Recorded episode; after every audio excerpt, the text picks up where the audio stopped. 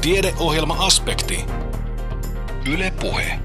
Näin on jälleen aspektin aika. Lähetyksen kokoaa Kimmo Salveen. Opetussuunnitelma uudistus luo omat haasteensa myös liikunnan opetuksen kehittämiselle.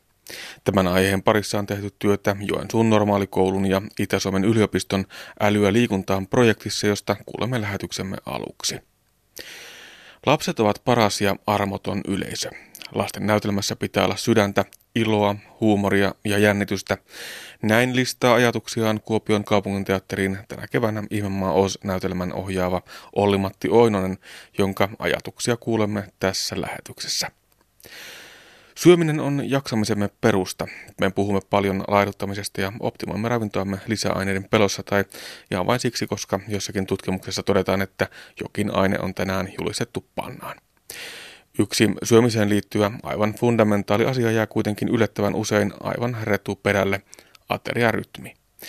Ateriarytmi on helppo saada sekaisin ja kun se oravan pyörä lähtee käyntiin, se myös ruokkii itse itseään. Kuluvan viikonlopun sunnuntai on kirkossamme Marian ilmestyspäivä. Pyhänpäivän aiheena on enkeli Gabrielin ilmestyminen neitsyt Marialle ilmoittamaan Jeesuksen syntymisestä. Lisää Marian ilmestyspäivästä kuulemme lähetyksemme lopuksi. Mutta puhutaan siis ensin koululiikunnasta. Perusopetuksen opetussuunnitelma uudistusvuodelle 2016 on jo kovassa vauhdissa. Näin on myös liikunnan opetussuunnitelman valmistelemisen laita. Meillä kaikilla on omat muistikuvamme oman kouluaikamme liikuntaopetuksesta hyvässä ja pahassa. Liikuntaopetus on siitäkin paljon muuttunut ja muuttuu edelleen. Jos jotain liikuntatunneille on tarkoitus tuoda älyä, kehitysprojektin nimenäkin on siis älyä liikuntaan. Sitä haetaan kahdessakin mielessä älyllistä liikuntaharjoittelua, mutta myöskin älytekniikkaa tukemaan liikunnan opetusta. Mitä siis tuleman pitää, käydään kysymässä tätä Joensuun normaalikoulussa, jossa liikunnan opetuksen tulevaisuutta on linjattu yhteistyössä Itä-Suomen yliopiston kanssa. Tapasin Joensuun normaalikoulun lehtori Sampo Forströmin. Jos mietitään koululiikuntaa ennen ja nyt, se on tietysti hyvä määrittely kysymys, mikä se ennen on, mutta, mutta, mutta ennen kaikkea sitten nyt, niin miten ne poikkeaa toisistaan? Miten koululiikunta on kehittynyt? No tietysti tilanne on vielä, vielä sillä lailla nyt aika, että nyt ja ennen, niin et siinä välttämättä, että nyt ollaan semmoisen uuden tai muutoksen niin kuin edessä, että tämä opetussuunnitelma-uudistus, mikä nyt on tulossa ja päällä, niin, niin se mullistaa kyllä aika radikaalisti tätä liikunnan opettamista. Ja tietysti tota, tänäkin päivänä totta kai liikuntaa opetetaan hyvin monella eri tavalla, että, että yleisin nyt lienee, että huoltajat saavat la- lajilistoja ja oppilaat sitten lähinnä lajien näkökulmasta sitten pyrkii niin kuin liikkumaan, mutta, tota, mutta se, että tänä päivänä ei, et kaikilla ei ole, ei ole valmiuksia siihen, että lajitaitoja pystyisi oppimaan, että, et tota, et sitten taas uudessa, uudessa näkökulmassa tai uudessa liikunnan ö, opetussuunnitelmassa niin korostetaan sitten muita, muita asioita kuin sit niitä taitoja, tai ettei ainakaan lajitaitoja, että enemmän sitten muita, muita taitoja. Niin siis tässä tähdätään vuoden 2016 opetussuunnitelmaa kohti. Mikä siellä sitten käytännössä korostuu? No siellä oikeastaan korostuu sellainen, että, että nyt ei puhuta juurikaan opettamisesta, vaan, vaan puhutaan enemmän ohjaamisesta ja kannustamisesta niin kuin opettajan toimesta. Ja, ja meillä pitäisi olla sitten mahdollisuus rakentaa sellaisia ympäristöjä, tarjota sellaisia oppitunteja oppilaille, että he pystyvät siellä oman tasonsa mukaisesti sitten tota, toimimaan ja opiskeleen, opiskeleen sitten näitä tai oppii, oppii ja kokeilee näitä erilaisia tavoitteita. Et niitä on, on tietysti fyysisiä toimintakyvyn tavoitteita ja sosiaalisia tavoitteita ja sitten, sitten näitä psyykkisiä tavoitteita myös.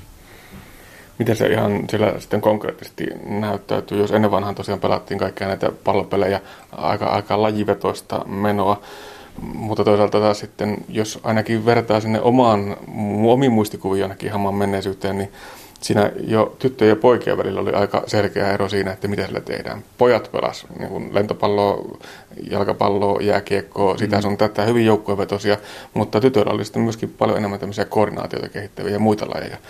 Mennäänkö tässä vähän enemmän kohti sitä ja sitten ehkä uusilla mausteilla? No toi kuulostaisi ihan, ihan hyvältä, että siellä varmaan, varmaan tyttöjen opettajana ollut sitten. Että toki niitä taitoja tarvitaan myös niissä peleissä, että et eihän ne pelit mihinkään häviä mutta tavallaan, että jos me lähdetään, lähdetään niin kuin lentopallosta, niin silloinhan, tai vaikka mikä, mistä tahansa lajista, niin, niin silloinhan me ollaan välineen käsittelytaitojen kanssa tekemisissä. Ja, ja tietysti se, että meidän ei tarvitse sitä niin kuin, ikään kuin lajin vaatteisiin pukeet, vaan meillä voi olla erilaisia välineitä ja erilaisia tapoja toimia välineen kanssa, liikkua, heitellä, kopitella. Se voi olla y- yksin parin kanssa, että et sitten saadaan niin kuin erilaisia, erilaisia näkökulmia siihen, että että mitä se lapsi ja vaikka nyt pallo tai vanne tai hyppynaru, että mitä kaikkea niillä voidaan tehdä ja minkälaisia tavoitteita voidaan sitten, sitten asettaa sille toiminnalle. No mitä kaikkea niillä voidaan tehdä? No, no esimerkiksi nyt joku pallo, että, että jos meillä on, on tota ajateltu, että, että ollaan, ollaan pallon kanssa, niin me voitaisiin rakentaa vaikka sellainen tunti, että, että tota, tietysti nyt vaikka että hyvä saada paljon kosketuksia, että aluksi, aluksi ollaan pallon kanssa, liikutaan eri tavalla – kuljetellaan, pompotellaan palloja, vaihdetaan palloja, ää, pitää tota, läpsyjä ja muita siinä, siinä jostain merkeistä tehdä. Ja, ja sitten voitaisiin rakentaa sellainen taito-osio esimerkiksi, jossa tota, eri pisteissä sitten, sitten tehdään erilaisia asioita sen pallon kanssa, vaikka paria, paria vastaan, että olisi joku keilauskilpailu tai jossain voi olla joku väline mukana ja, ja tota, kumpi saa enemmän osumia tai, tai muuta. Että, että rakennetaan sellaisia ympäristöjä, joissa tota, ollaan sen välineen kanssa ja harjoitellaan niitä ihan tietysti samoja asioita, mitä sitten laji, lajilähtöisestikin tehtäisiin. Mutta ehkä se tarjoaa sitten kuitenkin huomattavasti enemmän niin kuin toimintaa ja tietysti virikkeitä ja, ja tota, haastettakin sitten siihen omaan taitotasoonsa nähden. Mutta näitä välinelajejakaan ja muita ei edelleenkään unohdeta myöskään. Ei niitä tietenkään unohdeta. Et sit siinä vaiheessa, kun on, on niin valmiudet olemassa, niin totta kai ne on – on mukava ja mukava harrastaa ja tehdä ja, ja totta kai tota, että kaikille se pelaaminen ei ole mielekästä tänä päivänä, että, että jotkut sitä jopa vihaa. Mutta, mutta tietysti sitten pelaaminenkin voidaan toteuttaa monella eri tavalla, että sitten kaikki pienpelit ja tällaiset, kyllä se pelaamisen käsitys ja, ja tota, totta kai se yhteis, yhteistyö ja yhdessä tekeminen niin on, on liikunnassa erittäin tärkeää, että ei, ei suinkaan niin kuin tarkoitus ole kaikkea, kaikkea tehdä toisin, mutta tota, mut, mut, vähän uusia, uusia elementtejä sinne varmasti tulee. Edelleen jos miettii sinne menneeseen historiaan, niin aika monilla on jäänyt traumoja jopa koululiikunnasta. Eli se on niin suorituskeskeistä ja, ja sitten moni muistaa ne, kun joukkueisiin valittiin viimeisenä tai toiseksi viimeisenä ja siellä ei kovin kunniakasta olla. Miten paljon ää, tässä kiinnitetään sitten huomiota siihen niin kuin yhteisöllistämiseen tai tällaiseen mm, sosiaalisuuteen ja siihen, että, että niin kuin kaikki ikään kuin pärjää siinä, siinä urheilussa?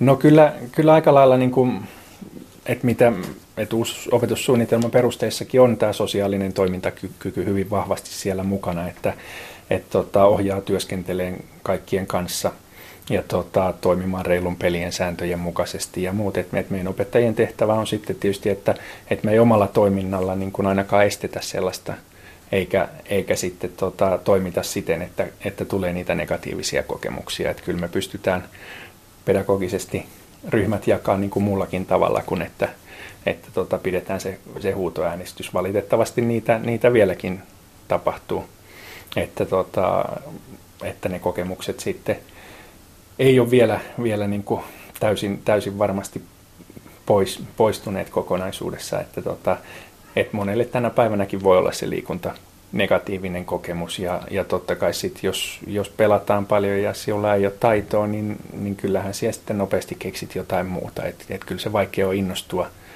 sellaisesta asiasta, jos voi olla, että muut vertaisryhmä on sitten jo menee, menee vähän eri, eri tota, tasolla kuin itse, niin tota, kyllä se vaatii sitten jo rohkeutta, että et viitsi yrittää niin kuin siitä omasta, omasta tota, suoritustasostaan. Että.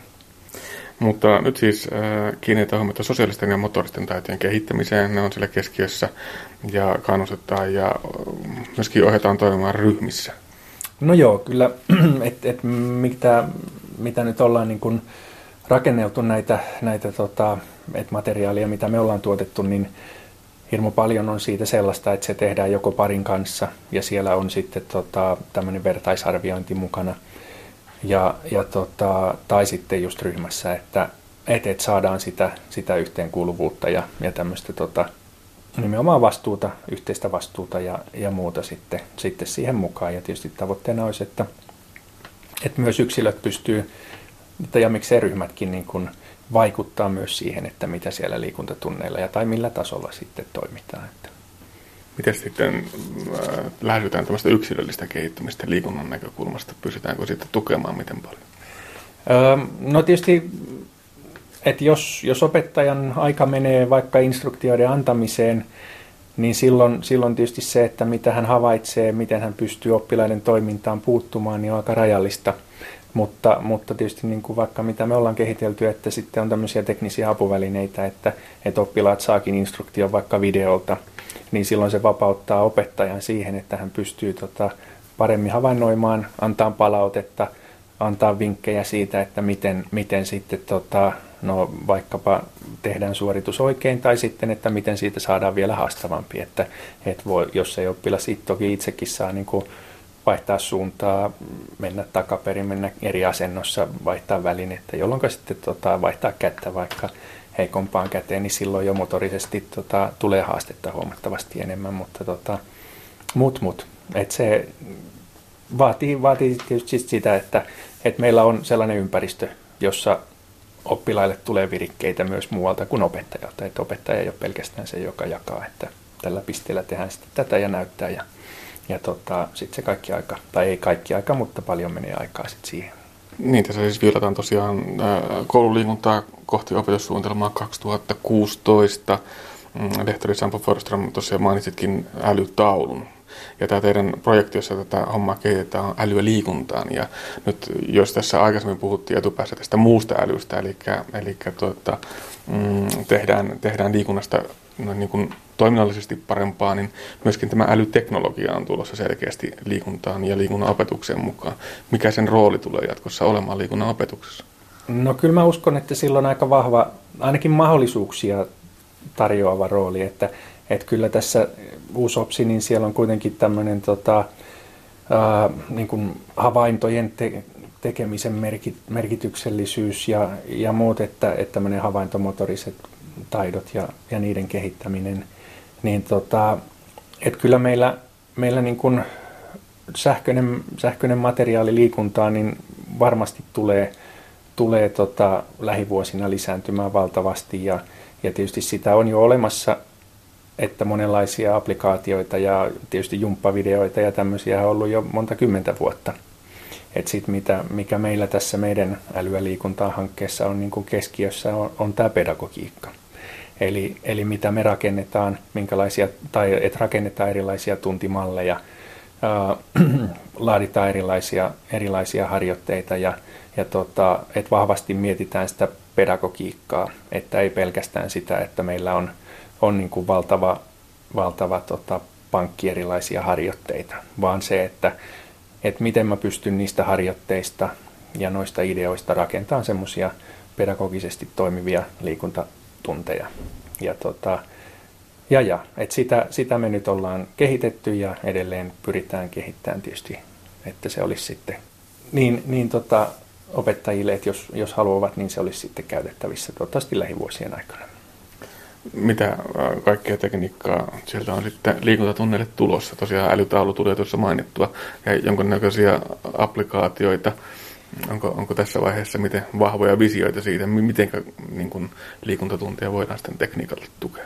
No meillä oikeastaan lähti, lähti tämä semmoisesta, että, että se oli aluksi nimellä Smart Sportti, että meillä oli tietyn valmistajan näitä, näitä älytauluja, mutta kyllä meillä alusta asti on ollut niin kuin tärkeänä lähtökohtana, eli jo kolmen vuoden ajan se, että, että se ei saa olla tiettyyn tekniikkaan sidottua.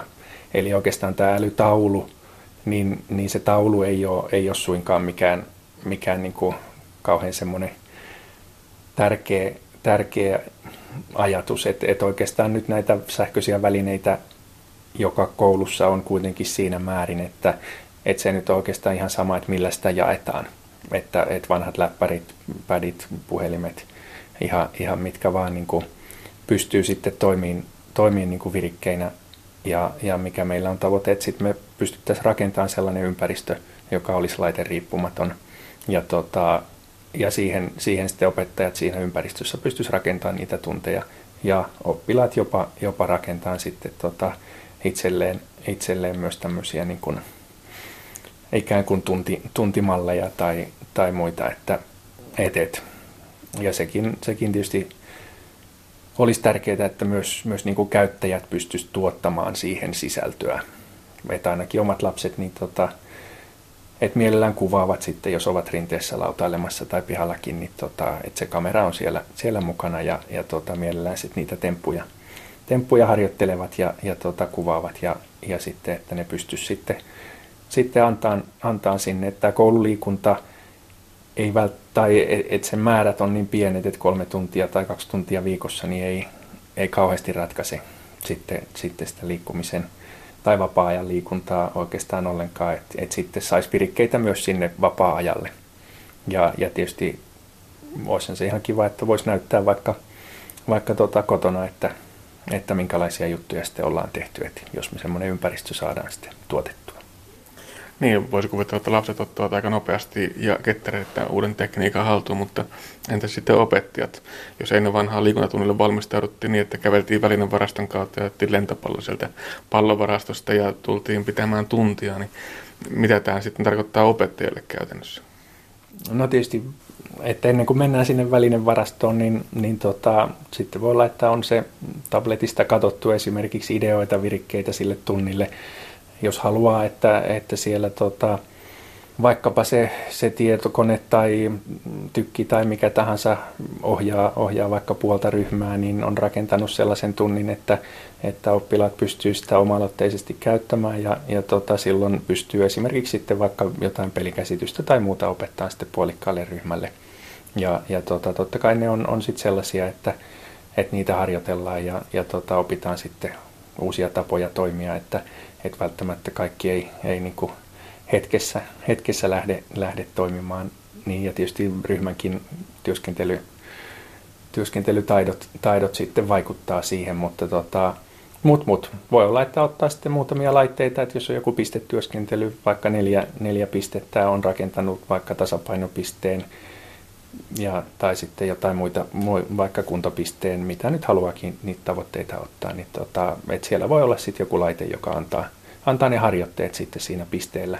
Totta kai pystyy myös, niin kun, on näitä tehtäväkortteja, mitä, mitä ollaan käytetty, mutta tota, mut, mut näissä sitten, sitten tietysti, että se motoriikka ja se, se suoritus, se video on, on kuitenkin huomattavasti tehokkaampi kuin sitten nämä stilkuvat opettajille tulee hirvittävän paljon uusia mahdollisuuksia. Sehän tietysti aina, aina tekniikan myötä on päivänselvä juttu.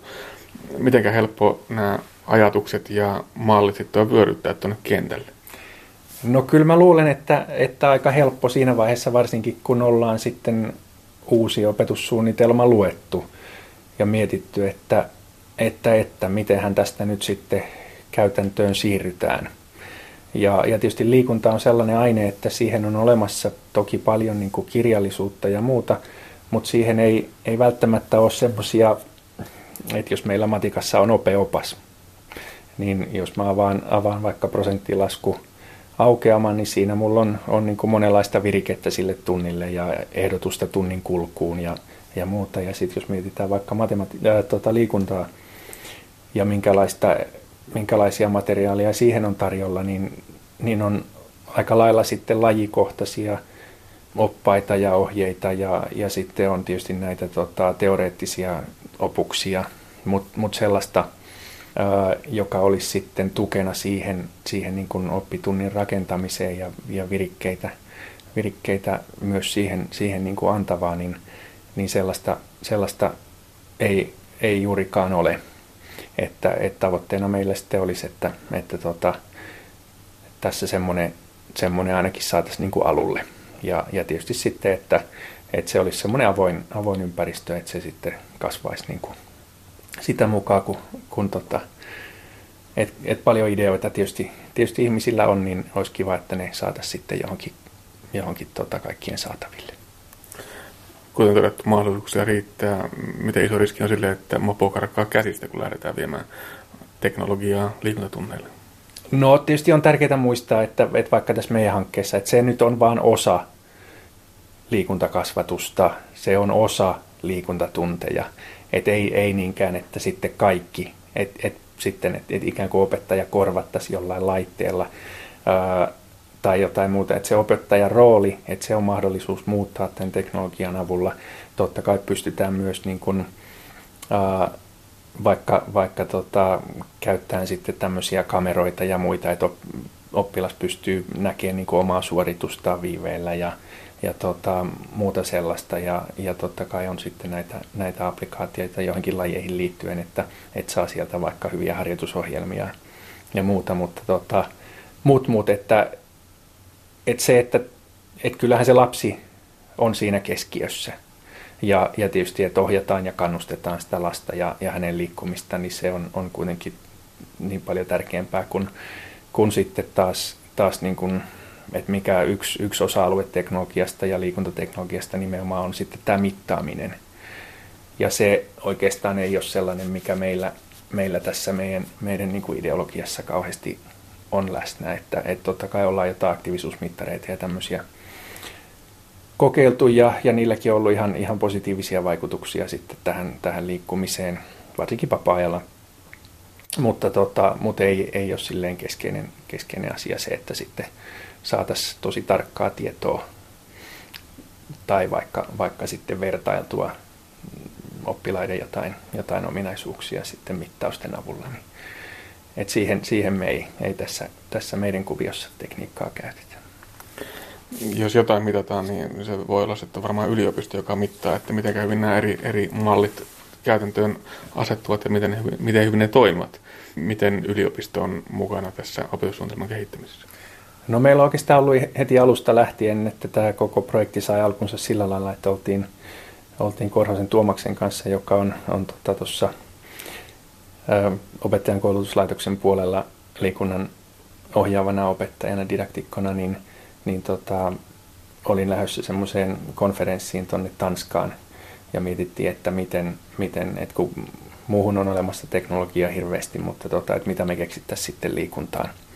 Ja tota, että se lähti sitten siitä, että se oli just tämmöinen älytaulukonferenssi, missä olin, niin tota, niin sieltä se sitten lähti ja, ja tota, et paikallinen, et Itä-Suomen yliopisto on ollut, et liikunnan ohjaavat opettajat siellä ollut, ollut niin aktiivisesti koko ajan mukana ja nyt parin vuoden ajan ollaan tehty sitten Jyväskylän yliopiston kanssa yhteistyötä, mikä on ollut, ollut äärettömän mukavaa, että, että, tota, että käytiin siellä, siellä sitten esittelemässä tätä hanketta ja, ja siellä siitä innostuttiin, että meillä on sitten ollut nämä, nämä Suomen johtavat ää, niin kuin liikun, liikuntatieteen asiantuntijat mukana, mukana tässä antamassa palautetta ja, ja tota, auttamassa sitten tämän kokonaisuuden rakentamisessa.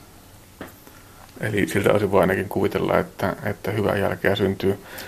No näin ainakin kuvitellaan ja, ja tavoitteena on, että tietysti nyt mikä on ollut tilanne, että et, et vähän aikaan ei olla uutta materiaalia ehditty tuottamaan, että sit nyt mitä mitä haetaan kovasti, niin on, on tämmöistä hankerahaa, että et pysty sitten vapautumaan näistä, näistä normaalista, normaalista niin palkkatöistä, että et saisi sitten kehitettyä sitä materiaalia. Ja tietysti mikä meillä on, on niin kuin isoin haaste on se ympäristö, että mikä me sitten, sitten tuota, tuotettaisiin se materiaali, että se olisi jaettavissa ja muuta, että siihen meillä ei niin kuin resurssit riitä, että, että siihen me nyt sitten haetaan, haetaan niin kuin hankerahaa, että saataisiin semmoinen ympäristö, ympäristö tota, ostettua ja, ja tota, sinne sitten tuotettua se materiaali. Lehtori Sampo Vorström, aivan lopuksi vielä, miltä näyttää koululiikunnan tulevaisuus Suomessa? No tietysti huolestuttavaa on lukea, lukea tota, mitä tässä viime viikkojenkin aikana on, on tota, aikuisväestöstä ja armeijan ikäisistä ja, ja tota, et, et kyllähän tietysti että se koululiikunnan merkitys on, kyllä minä koen, että sillä on niin kuin iso, iso merkitys sitten kuitenkin tämän, tämän tota, että tavoitteena on se, se liikunnallisen tavallaan elämän asenteen omaksuminen jo, jo täällä, täällä niin kuin kymmenvuotiaana ja, ja sen alle ja miksei sen jälkeen, että et tota, et kyllä semmoista liikunnan riemua mielellään näkisin niin kuin koululiikunnassa, että se, se, että se liikunta ei ole sama asia kuin urheilu, ja, ja, ja että se on yksilöllistä, kannustavaa, iloista yhdessä tekemistä, niin tota, että se, se on, on, on toki opettajalle niin kuin yksi, yksi haastavimmista aineista tällä hetkellä ja tietysti tulevaisuudessa ehkä, ehkä vielä haastavampi. Että kyllä nämä ääripäät tuntuu, että ne karkaa vaan niin kuin kauemmaksi. Oli se sitten, sitten kirjoittamisesta tai, tai miksei liikunta, liikuntataidoista, että, että skaala on kovin laaja joka asiassa tänä päivänä, että haasteita riittää. Näin siis lehtori Sampo Forström Joensuun normaalikoulusta. Koululiikunnan uutta opetussuunnitelmaa siis sorvataan vuodelle 2016. Sitten teatterimaailmaan. Legendaarisessa satufantasiassa Ihmemaa osissa pieni tyttö, peltinen mies, variksen pelähtin ja leijona etsivät aivoja, sydäntä, rohkeutta ja tietä kotiin. Mutta kuinka mielikuvituksellinen satufantasia luodaan eläväksi teatterin näyttämölle? Sitä pääsemme seuraamaan kuluvan kevään aikana, kun Ihmemaa rakentuu Kuopion kaupungin teatteriin. Lasten näytelmässä pitää olla sydäntä, iloa, huumoria ja jännitystä, näin listaa näytelmän ohjaava Olli-Matti Oinonen. Hänen ajatuksiaan kuulemme nyt. Anne Heikkinen jatkaa Kuopion kaupunginteatterin Minna näyttämöltä. Aloitetaanpa siitä, että kun viimeksi muutama päivä sitten olin tässä samaisella näyttämällä tuolla lavan sivussa, niin näyttämä oli aivan toisen näköinen. Täällä oli linnaa ja ää, tota, hyvin uljasta elementtiä. Sound of Musicin lavasteissa oltiin silloin. Ja nyt sitten Ihmemaa Ots, täällä on myöskin linnaa. Onko toi Smaragdikaupunki ja mitä kaikkea muuta onkin. Eli näin se tulema vaihtelee myös ohjaajan työssä ihan laidasta toiseen. Joo, viime viikolla oltiin Alppimaassa Sound of Musicin tota, paikkausharjoituksessa ja tota, nyt sitten vaihdettiin vaan Kelaa päässä ja tultiin takaisin ihmemaahan sitten.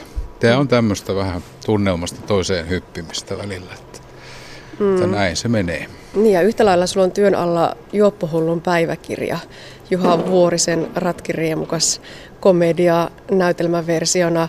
Miten ihmisen se oman pään saa oikeasti aina käännettyä siihen juuri oikeaan asentoon, koska nyt tehdään tässä on kolme niin erilaista esimerkkiä. Klassikkomusikaali, lastennäytelmä ja Juoppohullun päiväkirja. No, tämä nyt on äh, vuosi, vuosikymmenten saatossa tämmöinen äh, joku taito opittu, mutta kyllä mä nyt sanon, että se Juoppohullun päiväkirja äh, tulee siinä mm, mä en pysty sitä nyt silleen. Mä oon tavallaan sen niin kuin pohjatyön tehnyt tuossa jo ennen Otsi-harjoituksia, mä oon kirjoittanut sitä näytelmäsovitusta ja sitten tämä video, videoproisointimies Joonas Tikkasen kanssa me ollaan nyt aina kerran viikossa sähköpostiyhteyksissä, että on tullut joku idea jommalle kummalle, niin me sitten ideoita vaihdellaan, mutta tota, kyllä mä nyt tämän Otsin saatan ensi iltaan ja sen jälkeen olen kaksi päivää hiljaa ja avaan sitten Juoppohullun päiväkirjan, ei tässä pää muuten oikein pysy mukana, että pitää pitää sitä jonkinlaista lepoakin olla ja sen takia on hyvä, että nyt edes on yksi päivä viikonlopussa vapaata niin kuin sunnuntai eilen, että pystyy olemaan ihan, voi sanoa, että lasten kanssa. No minkälainen päivä tänään teatterilla ja tällä näyttämöllä on ollut? Tänään me ollaan tota, tehty käyty teknisesti tätä ensimmäistä näytöstä läpi äänien ja valojen ja vaihtojen kannalta ja minkälainen ääni tulee mistäkin ja mistä lähdetään vaihtoon ja miten saadaan jotkut vaikeat vaihdot niin tuota rakennettua teknisesti sujuviksi, niin tämä on ollut tämmöistä virittelyä. Erittäin tärkeää niin kuin tämän näytelmän, miten se kulkee näyttämällä. Ja tästä vielä se muutama viikko ensi iltaan. Missä vaiheessa nyt tällä hetkellä ollaan ja pitäisi olla? No tuota, nyt jos sanotaan, että meillä on niin kuin kolme tuntia raakamateriaalia ja siitä pitäisi editoida kaksi tuntia. Jos niin kuin, tämä on vähän niin kuin elokuvan leikkaamista, että materiaali alkaa olemaan jo tuolla näyttämällä, mutta nyt niin kuin sen muokkaaminen siihen kuntoon, että siinä on hyvä rytmi ja se kulkee. Ja sitten myös, että saadaan tähän sydäntä ja iloa ja huumoria ja jännitystä – nyt tämä on vähän tumman puhuva tällä hetkellä tämä, tämä näin, että mä vähän pelästyin jopa, että ei kai nyt tule liiankin synkkä, mutta kun sen tietää, niin kyllä me se ilokin sinne kaivetaan. Että tämähän on siis klassinen fantasiasatu, joka on niin kuin vähän niin kuin hyvän ja pahan taistelu, jossa fantasiasadussahan aina on tämä hyvän ja pahan taistelu, että siellä pitää olla niitä jännitystilanteitakin. Ja ollaan kohtauksessa. Itäinen noita alkaa yllättäen liikkua auton alla, yrittäen sieltä pois. Pohjoisnoita irrottaa hopeakengät itäisen noidan jaloista ja yksi maiskista heittää ämpärillisen vettä auton alle. Kuplimisen ääntä, kun itäinen noita sulaa ja haihtuu savuna ilmaan, maiskiset riemuitsevat. Voi kauhistus, mitä me nyt teemme? Niin, tätä tehdään siis paitsi lapsille, niin myös aikuisille, ei vaan lapsille varmaan koskaan tehdä pelkästään. Joo, koko perheelle, koko perheelle tehdään. Ja kyllähän mulla niinku, tota, lapset ja nuoret, miksei siis, siis koko perheelle tehdään, mutta mä luulen, että sitä alaikärajaa meidän täytyy pikkasen nostaa, että se saattaa olla tuossa kahdeksan korvilla. Okei. Okay, no Koska, no mutta me nähdään sitten, kun se on se kokonaisuus kasassa. No mutta kun tehdään myös siis lapsille, niin, niin lähteekö se jotenkin eri tavalla liikkeelle? Tai onko kerronnassa erilaisia elementtejä, kun tehtäisiin vaikka, vaikka jotain ihan muuta? Vaikka Tsehovia. No, siis siinä molemmissahan pitää yleisö voittaa puolelleen. Mm. Että siinä mielessä samanlaista hommaahan tämä on, mutta lapset on kuitenkin aina se, se on se paras ja armottomin yleisö. Että kyllä sieltä kuuluu sitten heti, että hohoja, en tykkää, kyllä oli huono. Mm. Näitä näin, että tota, se, se on hyvä mittari. Mutta silleen, että ei, ei myöskään niinku, tämmöistä satua rakennetaan, niin siis pitää muistaa, että ei saa itse tarkoituksellisesti alkaa pelottelemaan. Koska olen nähnyt niitäkin, että, että tota, vaan siis tämmöiset jännityselementit vaan ne kuuluu tähän sadun maailmaan. Jos nyt jotain Grimmin satujakin mm. lukee, niin nehän on varsin hurjia. En mä nyt näe sitä sillä lailla, että molemmille pitää tehdä hyvää teatteria. No entä sitten tämä itse näytelmä, Ihmemaa Ots on klassikko sinänsä. Se on nähty näyttämöllä en tiedä montako kertaa, ihan valtavasti. Leffasovituksia on lukematon määrä. Hirvittääkö yhtään kajota siihen ja pitääkö sitä tehdä aina samanlainen vai voiko siihen tehdä niitä omalaisia virityksiä? No, mä oon nyt Otsin parissa kolmatta kertaa.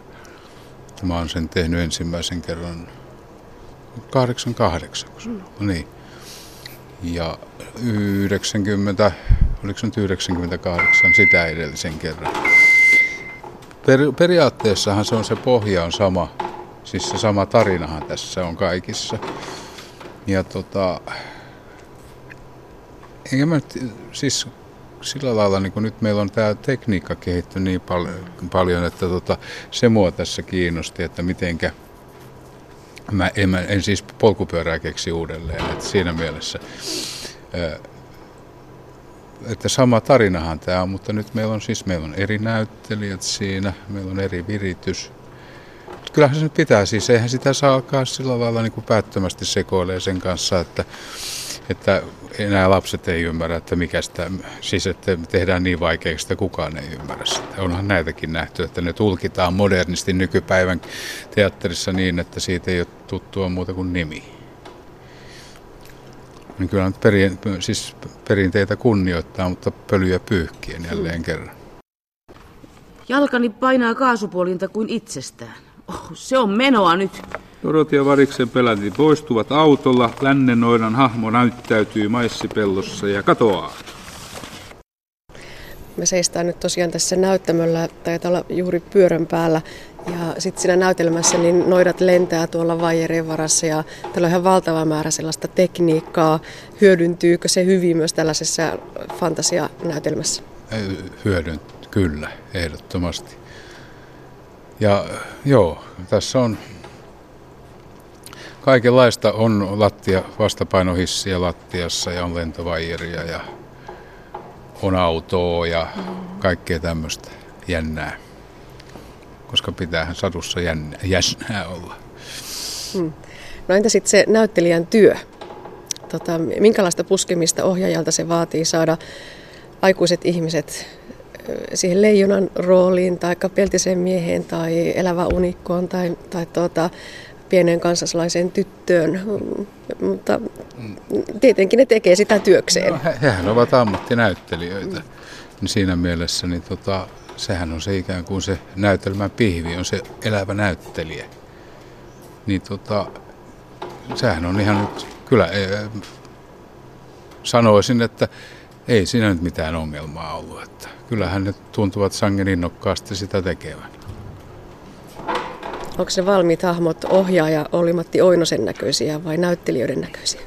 Ää, Mirkka Nyrhinen on tässä tämä, me ollaan Mirkan kanssa alun perin, Mirkka siis pukusuunnittelija, maskeeraaja, niin Mirkan kanssa niin kuin pidetty palavereita ennen harjoituksia, että minkälaisen maailman me tähän luodaan. Ja sitten Mirkka alkoi viemään sitä tähän suuntaan ja mitä nyt on nähtävillä ja mä olen nyökytellyt tyytyväisenä vieressä, että Mirkan kanssa on nasta tehdä töitä ja sitten ne viedään näyttelijöille ja sieltä se sitten lähtee tulemaan. Että kyllähän nyt niin kuin, siis yhteistyötä on, mutta Mirkalla tässä se ikään kuin se, hän sitten loi tämän, antoi se viimeisen silauksen. Mm tuolla ompelimassa käyneenä, niin täytyy kyllä sanoa, että, että mahtavaa on tämän näytelmän ylöspanossi. Sillä on sellaisia ö, hahmoja ja, ja puvustuksia ja maskerauksia, että oksat pois. Mm. Puuttuuko ohjaaja siihen maailmaan oikeastaan muuta kuin tosiaan käy sitä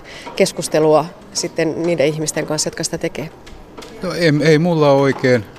Siis mä luotan Mirkkaan sillä lailla, että, mä, että me mennään samaan suuntaan. Meillä on se yhteinen suunta ja sittenhän sieltä mä oon jotenkin niin kuin, siellä on niin hien, nimenomaan hillit, hillittömän hienoja ja jännittäviä hahmoja tulossa, niin ei mitään, mm. hyvä meininki. Ja sitten niissä pitää pystyä vielä näyttelemäänkin, kyllä, se on kyllä. ehkä se Joo, tärkeä siinä juttu. on, siellähän on peltisellä miehellä ollut, niin kuin, että, että kun sen kanssa ei pahemmin pysty istumaan sen puvun kanssa, kun se on siis, näyt, siis kun ne on aika kovat, kun annetaan illuusio, että se on peltiä. Niin, ja sitten kyllähän siellä kuumakin mm. tulee ja kaikkea, että, tota, mutta mitäpä sitä ei taiteen eteen tekisi. No otetaan vielä yksi kysymys näistä kaikista muusta. Äänet, valot. Tuossa tosiaan todettiin, että tämä lavastus, puvustus ja ohjaaja tekee tiivistä yhteistyötä, mutta niin on varmaan myöskin siis äänet ja tässä se tosiaan taustaprojisointi, niin ne on niitä isoja Joo, juttuja. kaikki tehdään siis. Kaikkihan me tässä puhalletaan niin kuin yhteen hiileen että tota, kaikki, pelaa yhteen, kaikki pelaa yhteen sen kokonaisen hienon esityksen hyväksi. Että tässä ei niin kuin, siis, tämä jokaisen, tär, jokaisen tä, tärkeän työn summa. Niin äänen, valon, näyttämötekniikan, vaihtojen, koko, koko juttu. Se, siitähän se rakentuu. Hmm, se on semmoinen palapeli, joka kyllä, hiljaa täällä kyllä. loksahtelee paikoille. Joo, joo, joo, näin on, näin on. Ja tota, kun sitä on ensin puolet harjoitusajasta, kun sitä on tehnyt tyhjällä näyttämöllä. Ja vähitellen se sitten tulee kaikki osatekijät mukaan, niin tota, sittenhän se alkaa niin kuin, ahaa, tästä tuli tällainen. No, mutta niin kuin sanoit tuossa alussa oli Matti Oinonen, niin nyt on kolme tuntia materiaalia, josta pitää leikata kahden tunnin leffa ja aikaa on se pari viikkoa, niin mihin nyt näyttelijöiden kanssa keskitytään? Me aletaan nyt hioa sitä, sitä, sitä, kun meillä alkaa olla kaikki elementit mukana, niin me aletaan hioa sitä, niin kuin sitä juttua siellä. Ja sitä myös sitä näyttelijän työtä siellä. Syventämään niin sanotusti. Ja tota, kyllähän tässä vähän aikaa on kortilla siinä mielessä, tuli nämä soundin paikkaukset kesken kaiken tähän. Niitä ei ollut sovittu ja ynnä muuta, ynnä muuta, mutta siihen nähden, että tänään saatiin teknisesti pari aika hankalaa ongelmapaikkaa ratkaistua, niin se helpottaa jo taas kummasti, että ei tarvitse miettiä yötä päivää tai yöllä, yö, yöllä että miten helkkarissa se ratkaistaan, kun alkuperäinen ratkaisu ei toiminutkaan, sitten piti löytää yksi toinen ja kyllä se sieltä sitten tuli. Dorot ja Variksen pelätin matkalla autolla keltaisella tiiditiellä metsän keskellä Moottorista tulee taas höyryä. Mitä nyt taas? Näin totesi ohjaaja Olli-Matti Oinonen Kuopion kaupungin teatterista. Osin valmistumista seurasi Anne Heikkinen. Ohjelmassa kuultiin näytteitä myös näytelmän lukuharjoituksista. Ihmemaa Oz saa ensi iltansa toinen neljättä. Kuuntelet siis aspektia, jonka kokoaa Kimmo Salveen. Tiedeohjelma Aspekti. Yle Puhe. Syöminen on jaksamisemme perusta. Me puhumme paljon laihduttamisesta ja optimoimme ravintoamme lisäaineiden pelossa tai ihan vain siksi, koska jossakin tutkimuksessa on todettu, että jokin on tänään julistettu pannaan. Yksi syömiseen liittyvä aivan fundamentaali asia jää kuitenkin yllättävän usein retu perälle, ateriarytmi. Ateriarytmi on helppo saada sekaisin ja kun se oravan pyörä lähtee käyntiin, se myös ruokkii itse itseään. Ateriarytmillä on vaikutusta jaksamiseen, olit sitten laiduttaja, kuntoilija, urheilija tai et mitään näistä. Tapasin laillisetun ravitsemusterapeutin Reija Männikön Kuopion liikuntalääketieteen tutkimuslaitokselta. Eli säännöllinen ateriarytmi on itse asiassa koko syömisen kivijalka. Eli syömällä selkeitä aterioita 3-4 tunnin välein, niin on huomattavasti helpompi rakentaa tämmöinen terveellinen ja hyvinvointia edistävä ruokavalio. Eli käytännössä tämä tarkoittaa semmoista 5-6 syöntikertaa päivässä. Eli aamupala, lounas, päivällinen iltapala ja sitten tarpeen mukaan sitä täydennetään välipaloilla. Eli vielä tarpeen mukaan täydentää. Tähän kuulostaa tämmöiselle, tuota, jos on vähän leväperäisemmin ehkä syönyt aamulla ehkä vähän jotain ja käynyt työpäivän aikana syömässä ja illallakin käveli jääkaapin ohi, niin aika haastavalta jopa. Joo, siis tarpeen mukaan se välipala tarkoittaa sitä, että meillä jokaisella ihmisellä on erilainen se energian tarve. Eli jos me ajatellaan vaikka jotain urheilijaa, jolla on kova energiankulutus, niin hänen täytyy sitten niitä välipaloja syödä useammin ja vähän vahvempia välipaloja, kun sitten taas joku kevyttä istumatyötä tekevä nainen, joka ei hirveästi liikuntaa harrasta, niin voi selvitä sillä, että siellä iltapäivässä on esimerkiksi se yksi hedelmävälipala – ja toki sitten se, että mihinkä aikaa on sen oman aamunsa aloittanut ja mihinkä aikaa on aamupalan syönyt ja mihin aikaa pääsee sitten lounasta syömään, niin voi olla, että toinen tarvii sinne aamupäivään sen välipalan, mutta sitten taas joku vähän myöhemmin herännyt ja aikaisemmin lounalle pääsevä, niin ei välttämättä sitä aamupäivän välipalaa sitten tarvi. Eli ne on hyvin yksilöllisiä sitten, että kuka sitä välipalaa tarvii ja missä tilanteissa sitä tarvii ja vieläpä se, että minkälaista välipalaa tarvii. No miten tämä järkevä rytmitys sitten rakennetaan? Kellon mukaan vai onko se nälän tunne se, jolla, jolla tota, se määritetään? No kyllä se keskeinen on se nälän tunne. Eli useimmilla se kuitenkin niin kuin sillä tavalla tarkoittaa sitä kellon mukaan menemistä, että noin 3-4, maksimissaan viiden tunnin välein. Siellä olisi hyvä olla semmoinen selkeä ateria, mutta toki meidän täytyy niitä elimistön viestejä kuunnella. Eli silloin kun ruvetaan syömään, niin pitää olla jo semmoinen – sopiva nälkä. Ja toisaalta sitten taas se, että kun lopetetaan syöminen, niin pitäisi olla sitten sopivasti kylläinen. Eli ei minnekään ähkyyn asti syödä, vaan oikeasti semmoiseen sopivaan, mukavaan kylläisyyden tunteeseen asti. Mitenkä helppoa, tämä nälän tunnekaan välttämättä ei ole ihan niin yksilitteinen asia. Toiset sitä tuntuu tuntevan ehkä, ehkä voimakkaamminkin, mutta onko, onko se nälän tunne mitenkä, mitenkä niin kuin helppo edes, edes oppia hallitsemaan, että nyt on se aika syödä?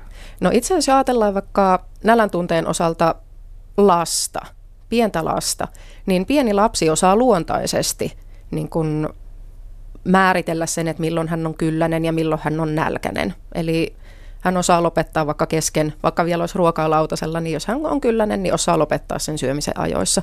Mutta jotenkin sitten aikuisilla se nälän tunteen ja kylläisuuden tunteen hallitseminen voi olla vähän vaikeampaa, koska siellä sitten on tullut jotakin elämän varrella opittuja tapoja ja äh, ehkäpä jotain tunteisiin liittyviä tekijöitä ja tämän tyyppisiä asioita, jotka sotkee sitten sitä normaalia kylläisyyden tunteen, nälän tunteen hallintaa. Mutta kyllä se mahdollista on ja näinhän se pitäisi mennä, että ö, aikuinenkin osaisi sen oman kylläisyyden tunteen ja nälän tunteen tunnistaa. Mutta siis hillitsemällä tätä nälkää pystytään ehkä sitten välttämään tämmöistä hallitsematonta syömistä ja, ja tuota, eikö se näin ole, että mitä nälkäisempiä ollaan, niin sitä rankemmiksi nämä mieliteot, mielihalut myöskin nousee? Kyllä. Eli mitä nälkäisempi on, että jos puhutaan vaikka tämmöisestä sudennälästä, että me jokainen voidaan ajatella sitä tilannetta, että kun tulee sudennälkä ja me pääsee ruokapatojen ääreen, niin on tosi vaikea hallita sitä, että mitä syö ja minkä verran syö. Ja toinen hyvä esimerkki se on, että jos menet nälkäisenä kauppaan, niin kuka siellä pystyy sitten järkeviä valintoja enää siinä vaiheessa tekemään. Eli nälkää ei saa päästää liian pitkälle. Eli se on semmoinen sopiva mukava tunne ja halu syödä. No jos nyt äh, kärsimme suden nälästä, eli, eli olemme ehkä, ehkä mitottanut tämä ateriarytmi vähän väärin tänä päivänä ja, ja sitten syömme todella paljon, aivan liian paljon itsemme ähkyy asti, niin onko se se riski, että, että nyt me tässä puolen päivän aikaan saadaan sitten sotkettua jo koko päivä ateriarytmi ja ehkä seuraavaan päivän saakka? Miten, miten pitkälle tämmöinen ikään kuin väärä valinta vaikuttaa? Eli kyllä jos itsensä tämmöiseen ähkytilanteeseen syö, niin sehän voi heijastua sitten hyvin pitkälle myöskin siinä päivän mittaan ja myöskin seuraavan päivään. Eli tämmöisen ähkysyönnin jälkeen niin olo on ensinnäkin aika tukala ja siinä voi sitten vierähtää monta tuntia ennen kuin sitten taas se semmoinen terve ja sopiva nälkä yllättää ja se voi sitten taas johtaa pitkä, niin kun, jos se toistuu useimpina päivinä, niin sitten myös sen ateriarytmin nyrjähtämiseen väärään suuntaan, että, että tuota, sinne tulee sitten niitä liian pitkiä väliä ja se sitten taas altistaa vielä niin oravan pyörässä siihen, että, että tuota, syömisen hallinta on vielä, vielä vaikeampaa ja ne annoskoot sitten myös seuraavallakin aterialla voi kasvaa liian suureksi. Ja toisaalta hyvä tämmöinen esimerkki on myös se, että, että voi olla sitä ajatusmallia, että aamusta ja aamupäivästä vielä lounalla yritetään syödä mahdollisimman kevyesti ja se johtaa sitten siihen, että se syöminen painottuu iltaan. Eli illalla vaan tulee se fysiologia vastaan, että ihminen yrittää sitten haalia sitä menetettyä energiaa ja menetettyjä ravintoaineita sitten illalla takaisin ja, ja syöminen voi olla tämmöistä napostelutyyppistä jatkuvaa syömistä tai sitten sitä, että ne illan syönnit on niin kuin annoskooltaan hirveän isoja. Ja tämmöinen tilanne sitten taas voi heijastua siihen, että aamulla kun herätään, niin ei ole vielä nälkä. Ja taas lähtee se oravan pyörä koko ajan ruokkii itse itseään. Niin olen äh, törmännyt tämmöiseen ajatukseen, että puolen päivään mennessä, tai siis ei kello puolen päivää, vaan siihen puolikkaaseen valvottuun aikaan mennessä pitäisi olla suunnilleen se puolet siitä sen päivän energiatarpeesta myöskin tyydytetty. Kyllä. Se? Eli puoleen päivään mennessä niin olisi hyvä ollut syödä noin puolet siitä päivän energiamäärästä, eli sillä me saadaan jaettua se päivän energiamäärä mahdollisimman tasaisesti sinne pitkin päivää.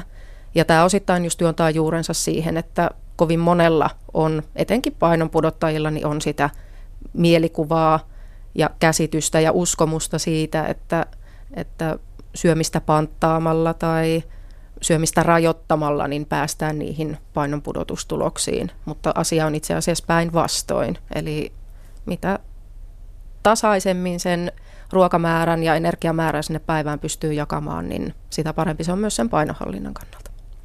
Eli tämä oravan pyörä on aika helppo, helppo heittää liikkeelle siitä, kun, kun tuota sen rytmin sotkee. Siinä mielessä siihen kellon kannattaa tosiaan tuijottaa, että, että ne kaikki äh, ikään kuin jo itselleen määritetyt ateriat tulee sillä välillä syötyä, eikä, eikä tota, tämä mopo karkaa käsistä. Joo, eli kello on ateriarytmin rakentamisessa siinä mielessä kyllä ihan hyvä, että, että on hyvä huolehtia siitä, että siellä aamulla tulee syötyä ja lounasaikaan tulee syötyä ja päivällisaikaan syötyä ja iltapala-aikaan syötyä, että, ja tuijottaa sitä, että noin kolme vai neljän tunnin välein, että ei kovinkaan paljon pidemmäksi sen ateriavälin saa antaa mennä. Mutta useasti se sitten, että kun sen vaikka alkuun pääsemiseksi tuijottaa sitä kelloa, että saa sen ateriarytmin säännölliseksi, ja kun sitä sitten muutamien päivien, muutamien viikkojen ajan jaksaa noudattaa, niin sieltä myös sitten herää se luontainen tämmöinen kylläisyyden tunteen ja nälän tunteen aistiminen, joka lähtee sitten luontaisesti ohjaamaan myös sitä syömistä oikeaan suuntaan. Näin laillisettu ravitsemustutkija Reija Männikkö Kuopion liikuntalääketieteen tutkimuslaitokselta. Kuluvan viikonlopun sunnuntai on kirkossamme Marian ilmestyspäivä. Pyhäpäivän aiheena on enkeli Gabrielin ilmestyminen neitsyt Marjalle ilmoittamaan Jeesuksen syntymisestä. Katolisessa kirkossa Marjalla on keskeinen rooli ja hänen puolensa käännytään hyvin arkisissakin asioissa. Mutta millainen merkitys Marjalla on luterilaisessa kirkossa ja kuinka Mariaa muistellaan kirkkovuoden kuluessa? Tästä kuulemme nyt ohjelmasarjassamme Kirkon pyhät. Anne Heikkinen haastattelee. Pastori Olli Viitaniemi, puhumme tänään Marian ilmestyspäivästä. Kuinka keskeinen hahmo Maria on luterilaiselle kirkolle? No se on hyvä kysymys ja erityisesti täsmennettynä, että luterilaiselle kirkolle.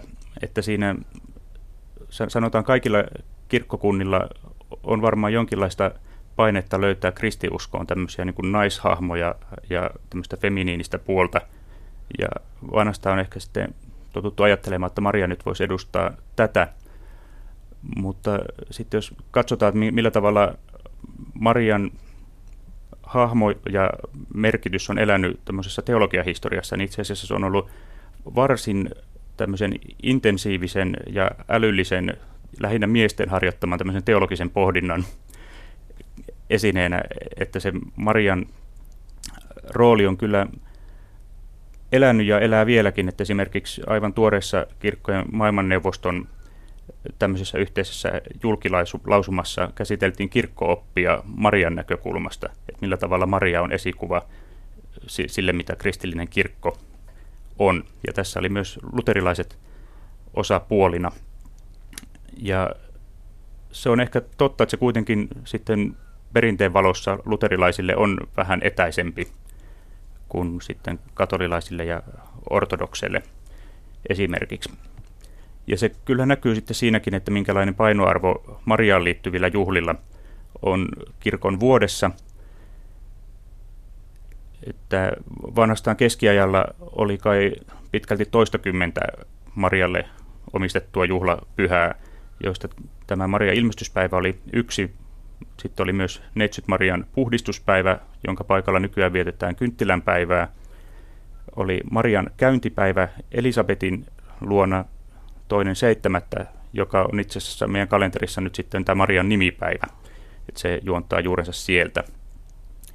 Sitten on ollut Marian taivaaseen ottamisen päivää, Marian syntymäänpäivää ja vielä Neitsyt Marian perisynnittömän sikiämisen juhlaa. Ja nämä kuusi nyt vaan tämmöisinä tärkeimpinä. Ja osaltaan tämä on nyt tehnyt sitten sen, että kun meillä nykyisellä luterilaisessa kirkossa on oikeastaan vain kaksi pyhää, jotka keskittyy Mariaan, siis tämä Marian ilmestyspäivä ja sitten neljäs adventtisunnuntai aivan siinä joulun kynnyksellä, niin paljon näiden muiden juhlien aineistoa on myös sitten liitetty tähän Marian ilmestyspäivään. Että kirkkovuoden teksteissä siellä ensimmäisessä vuosikerrassa on kyllä tämä varsinainen asia, missä enkeli Gabriel ilmoittaa Jeesuksen syntymän, mutta sitten toisen ja kolmannen vuosikerran teksteissä on näitä Marian käyntipäivän tekstejä, jotka on vanhasta ollut siis silloin toinen seitsemättä, jolloin neitsyt Maria ja sitten Elisabet kohtaavat toisensa ja siinä tavallaan kaksi äitiä, odottavaa äitiä sitten sukuloivat toistensa luona ja sitten hämmästelevät Jumalan, Jumalan tämmöisiä armotöitä. Ja jos ajatellaan sen Marian päivän viettoa, niin tämä koko kristikunnan varsin laaja Maria-aineisto takaa esimerkiksi musiikillisesti sen, että meillä on suorastaan runsauden pulaa valita Maria-ilmestyspäivään hyvää kuoromusiikkia ja erilaisia näihin perinteisiin vanhan kirkon Maria-teksteihin liittyviä musiikkikappaleita ja muita, että se on sillä tavalla hyvin rikas musiikillisesti. Tämä Marian ilmestyspäivähän ajoittui vanhastaan oikeastaan joulun mukaan ja se liittyy tietysti luonnollisesti myös niin kuin Jeesuksen syntymän odotukset. Se on yhdeksän kuukautta ennen sitä 25.3. Siinä ajatellaan, että se oli tämä Marian tämmöinen hedelmöittymisen hetki. No, nyky tämmöisessä luterilaisessa kirkossa tämä on ehkä tämmöinen neitsestä syntymisen epäilemisen juhla, että se lehdistössä her- herkästi sitten pullahtaa tämmöisenä, tämmöisenä teemana esiin vähän sama kuin sitten joulun alla – mutta oikeastaan se ei niin uskon ymmärrykselle ole koskaan ollut kauhean olennainen kysymys, tavallaan tämmöinen tekninen hedelmöittyminen, sen miettiminen tuntuu ehkä päinvastoin hieman niin makaperilta, vaan ehkä tuossakin keskeiseksi teemaksi nousee se, miten Maria valitaan ja miten hän reagoi siihen tehtävään, joka hänelle annetaan. Ja siinä missä ehkä vanhoissa kirkoissa tämän Marian kunnioittaminen on kerryttänyt ympärilleen valtavasti siis tämmöistä aineistoa, että hänen tämmöistä puhtautta ja pyhyyttä on haluttu korostaa ja hänestä on tehty tämmöinen Madonna-hahmo, niin esimerkiksi Luther korosti sitten taas tätä Marian vaatimattomuutta ja vähäisyyttä, että hän oli yksinkertainen, vähäinen, nuori, köyhä tyttö, jonka Jumala kuitenkin valitsi tähän, että siinä on tämmöinen su- suuri Jumalan armotyö.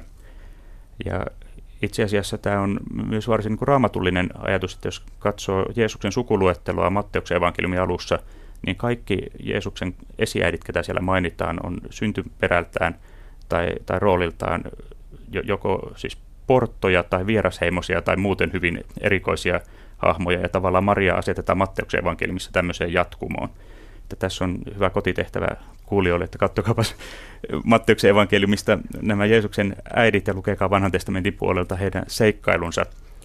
Että tavallaan ajatus siitä, että kyseessä oli kerta kaikkiaan siis Jumalan valinta, että hän valitsee, että hän voi tehdä työnsä myös vähäisen ja halpa-arvoisena pidetyn kautta, niin siinä ikään kuin kirkastuu se Maria ilmestyspäivän sanoma. Mutta toisaalta myös sitten tämä Marian esikuvallisuus ja se nöyryys, millä hän ottaa vastaan sen tehtävänsä.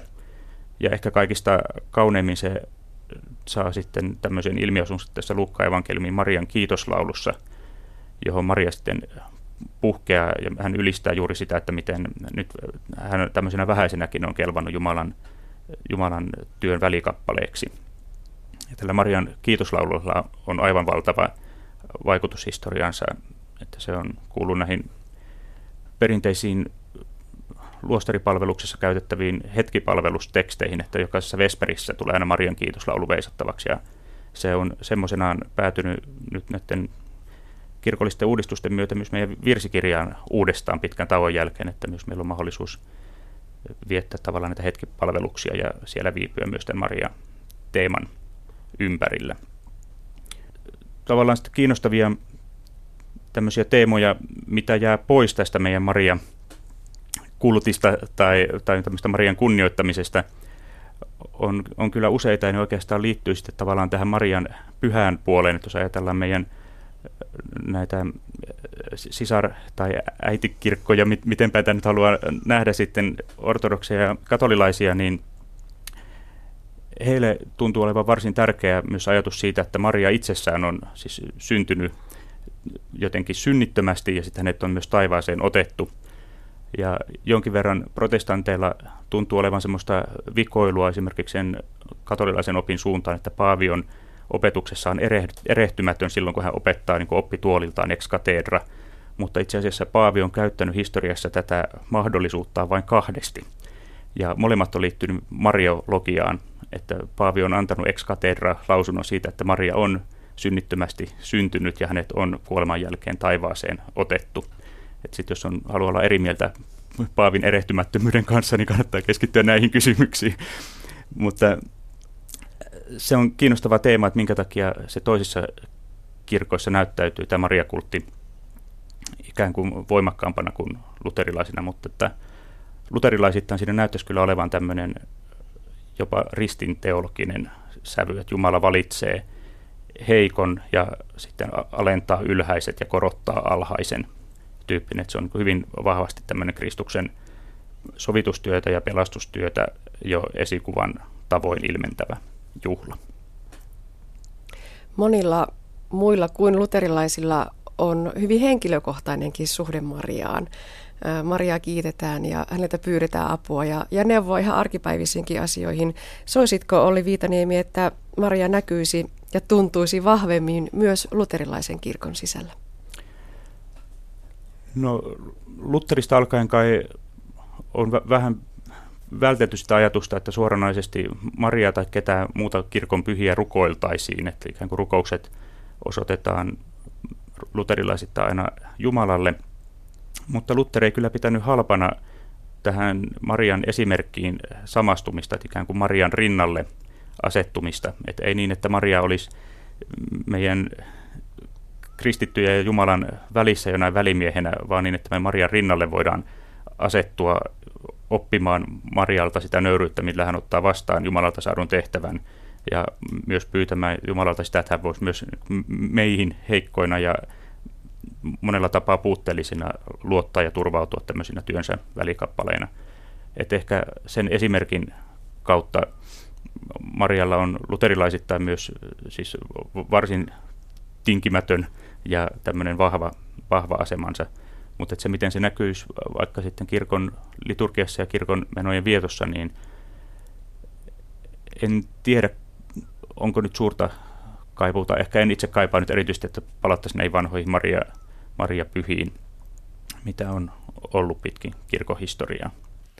Näin totesi pastori Olli Viitaniemi, hänet tapasi Anne Heikkinen. Ja näin siis päättyy tämänkertainen aspekti. Lisää aiheistamme netissä osoitteessa kantti.net kautta aspekti. Ja aspekti löytyy myös Yle Areenasta.